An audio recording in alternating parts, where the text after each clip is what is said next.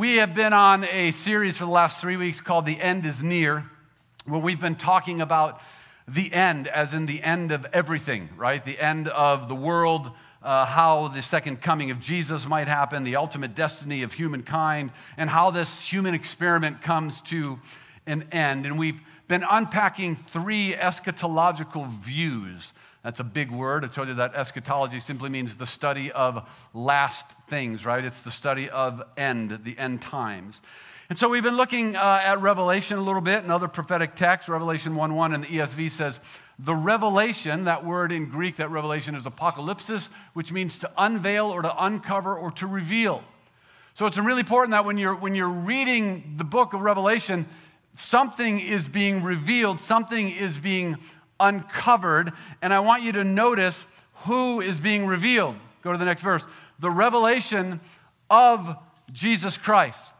Understand that, that, that who is being revealed is Jesus, right? The book of Revelation is unveiling Jesus the Messiah. So before we get lost in symbolism, before we have discussions over whether it should be read literally or figuratively, right? All 22 chapters, all 404 verses, all 9,852 words are pointing to one person, and that's Jesus. If you miss that, there's no reason to continue reading, right? It's all pointing to Jesus. It's one of the hills that we die on, that it's all about Jesus. In his book, It's Not About Me, Max Lucado begins by reminding us that the world once believed that uh, the, the earth was the center of the universe. And really, the earth was the center of everything until this guy, Nicholas Copernicus, came along and started to challenge the ruling thought of the day. And like most out of the box thinkers, he was declared to be crazy, but he would not go away quietly. His, his naysayers continued to argue that the earth was the stabilizing force in the universe, the center of all things. And Copernicus kept saying, You're, you're wrong. It's not the earth, it's the sun. And of course, today we know that Copernicus was right. And in his book, Lucado says, What Copernicus did for the earth, God has done for the human soul. Tapping the collective shoulders of humanity, he points to the sun, his sun, and says, Behold, the center of it all. He goes on to say this that when God looks at the center of the universe, he doesn't look at you, me, right? When heaven's stagehands direct the spotlight toward the star of the show, I need no sunglasses.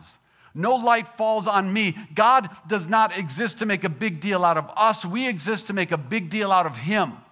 It's not about you. It's not about me. It's all about Him. Listen, all of Scripture, we could say, is the unveiling of Jesus right? It all points to him. Every leader, every prophet, every story, everything that's like, wow, that's pretty weird, it all points back to him. So as we continue our dive into Revelation, we're turning the spotlight on Jesus. To learn more about him? Yes, absolutely, absolutely. But, but not just to learn, because knowledge is incomplete. Right? Knowledge without action is incomplete, and knowledge without worship is incomplete. Like, we're not just to, to gather information about him, we're, we're, we're, gathering who he is, right? The essence of, of what makes him the Messiah, what makes him the Christ. And, and out of that, there is a response that should be coming from us. And the one response, when he is unveiled, when Jesus is revealed to us, the one appropriate response, Scripture says, is worship. Is worship. Listen, John's vision we believe it was the same John who wrote the, the Gospel of John. It's debatable, but you know, maybe we talk about that at another time. Part of his vision was this glimpse into, into the heavenly throne room. And he was told to write down what, what he sees. And, and so he, he begins to write down his, his vision, Revelation 4. He says, At once I was in the Spirit, and there before me was a throne in heaven. So get the picture, with someone sitting on it.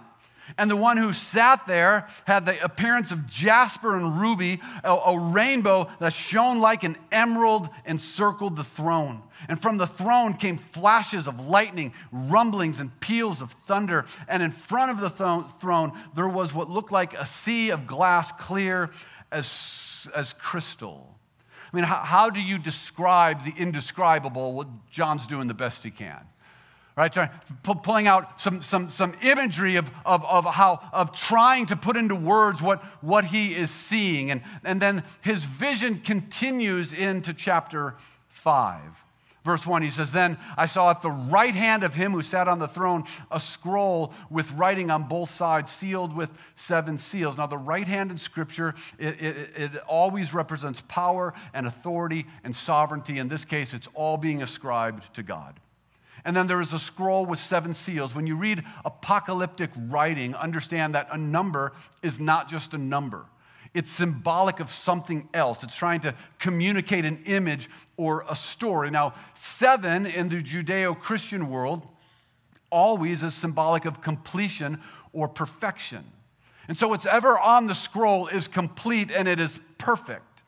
As such, no one was found to be worthy to open the seals and to read the scroll. And so John says this, verse 2 And I saw a mighty angel proclaiming with a loud voice, Who is worthy to break the seals and open the scroll? Now, notice the question, right?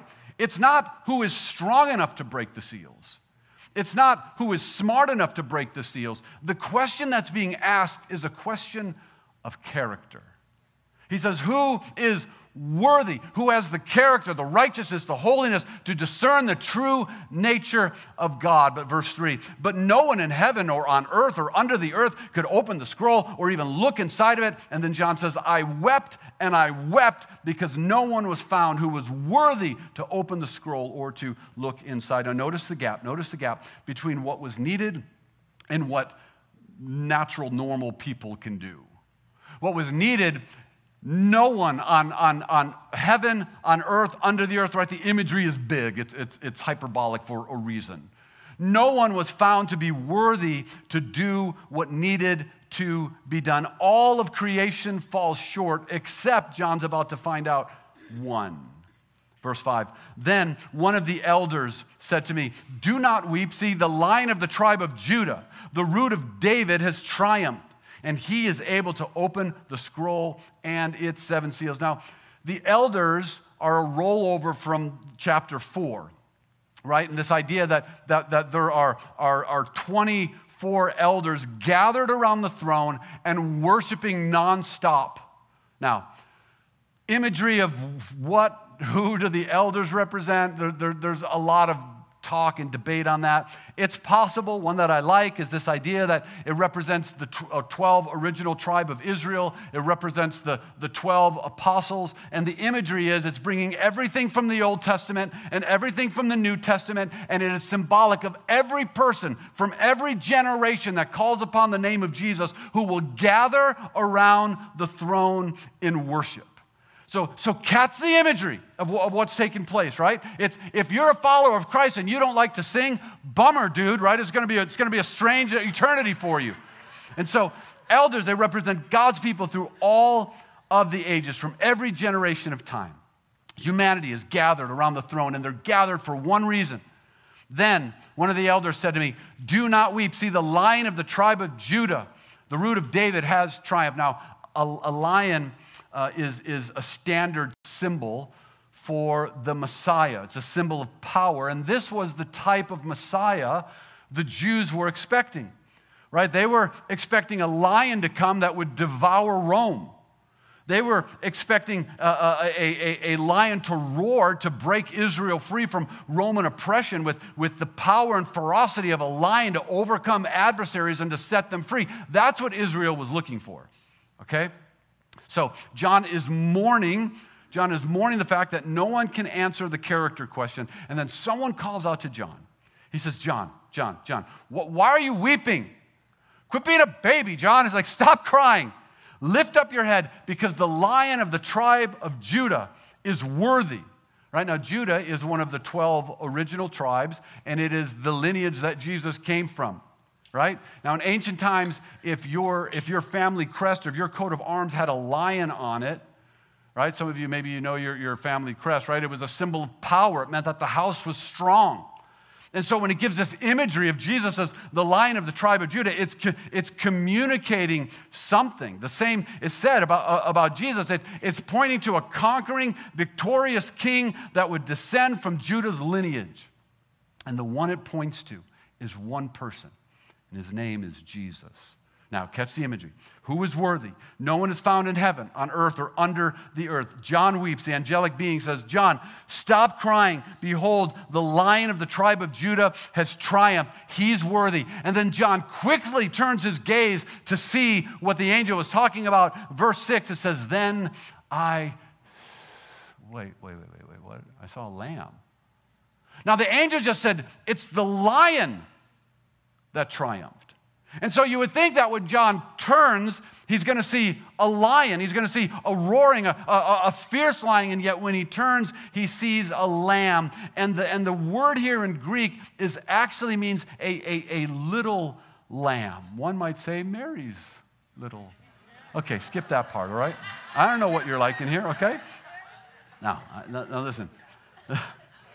Know, just, just try to work with me here it kind of defies logic, right? Uh, a, lion is promised and a lamb is delivered.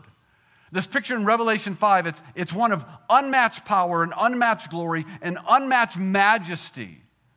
This, this, this is why the one who, who, who, is, who is worthy is worthy. This is what sets him apart from the rest of all of creation. This is what ushered in the triumph. And then he says it in verse 6 Then I saw a lamb looking as if it had been slain standing at the center of the throne. And this is the unveiling, this is the revealing, right? The, the picture of this powerful king uh, of revelation that defies our expectation. We look for a lion, we look for the pure brute force that merciful, mercilessly devours enemies, and instead we're introduced to this little lamb that was slain. John, John's like, well, I, I, was, I was expecting a lion. Look what he says. Then I saw a lamb looking at it as it has been slain, standing at the center of the throne, encircled by four living creatures and the elders. And the lamb had seven horns and seven eyes, right? Gets a little freaky, which are the seven spirits of God sent out into all of the earth. Now remember, a number is not a number, right? A horn represents power. It always has, even in some cultures today. And so seven is that number of completion. And so what it's saying is that the lamb that was slain possesses all power, right? All authority, all dominion has been given to the lamb that was slain. Now, catch the imagery of what, of what John is saying here. It's this, it's this little, we're expecting a lion, but it's this little lamb. And John says, There's something about this lamb who looks like he'd just been slain, and that word there is a violent murder, is, is, is, the imagery it's bringing up. And he's saying, catch something important, it's a lamb, but this lamb possesses all the power in the universe. All dominion is his. We're expecting a lion, and we're given a lamb. But do not be mistaken. He is a lion in that he is mighty. He is a lion in that he has triumphed and that he has conquered. But catch this but the way that he's mighty and the way that he conquered is through the way of a lamb and sacrificial love. The lamb triumphs over evil by dying for evil people, demonstrating the, the ferocity of a lion in his love. How is he victorious? Not by shedding the blood of his enemies, but by shedding his own blood on the cross is where his enemies are defeated. The Lamb of God. And then we have to ask, what did the, the Lamb accomplish? Understand that, that, that, that when God flexes his muscle, it looks like a lamb, right? God's strength comes out through sacrifice. And so on the cross, what did the Lamb accomplish? Look at verse 9. Because you were slain, and with your blood you purchased for God persons from every tribe, every language, every people, every nation. What, what, what, what, what did the Lamb accomplish? Why does he have all authority? Why does he possess all dominion? Why does he possess all power? Not because he destroyed his enemies, but because he died for them. Listen, listen, listen to how John begins to wrap up this, this, this vision that he sees. Then I looked and heard the voice of many angels, numbering thousands upon thousands and ten thousands times ten thousand, And they encircled the throne and the living creatures and the elders. And in a loud voice, they were saying, Worthy is the Lamb who was slain to receive power and wealth and wisdom and strength and honor and glory and praise. Let's say that again. To receive power and wealth and wisdom and strength and honor and glory and praise. Then I heard every creature in heaven and on earth and under the earth and on the sea and all that is within them, saying, To him who sits on the throne and to the Lamb be praise and honor and glory and power forever and ever. Then the four living creatures said, Amen, and the elders fell down and worshiped him. Go back to Revelation 4. It says, Day and night they never stop saying, Holy, holy, holy is the Lord God Almighty who was and who is and is is to come. Verse 11, you are worthy, O Lord, and our Lord and God, to receive glory and honor and power. You created all things, and by your will they were created and have their being. Understand, understand something. Listen, listen. I understand our need today for space to declare our needs to God right? But there, there, needs to be space where, where we can come and, and, and in our worship, we sing songs like uh, Give Me Strength in the Battle and Hope When I'm Hopeless and, and Vision for a Cloudy Future and, and This is How I Fight My Battles and, and Jesus is Fighting for Me and the proclamation that I am an overcomer, right? All of those things that, that, that God pours into us and gives to us the benefit of being a follower of Him. I get the need for that. And some of my favorite worship songs lean that direction. However, let me put on my worship hat here, which hasn't been put on for 15 years. Let's not forget that worship is first about Him, not what He's going to give to you, right? It's first about Him. We should pause when the songs that are coming out of the church, global, capital C, when the songs coming out of the church are more about what He can do for us than the glory of who He is and what is expected we do for Him. So, so, so, when, when, when, when they say, behold the, the, the center of it all, well, that, that, that's what we're going to do here because you cannot, you cannot read Revelation 5, you cannot read the glory of the Lamb and then just move on without giving the Lamb what the Lamb deserves.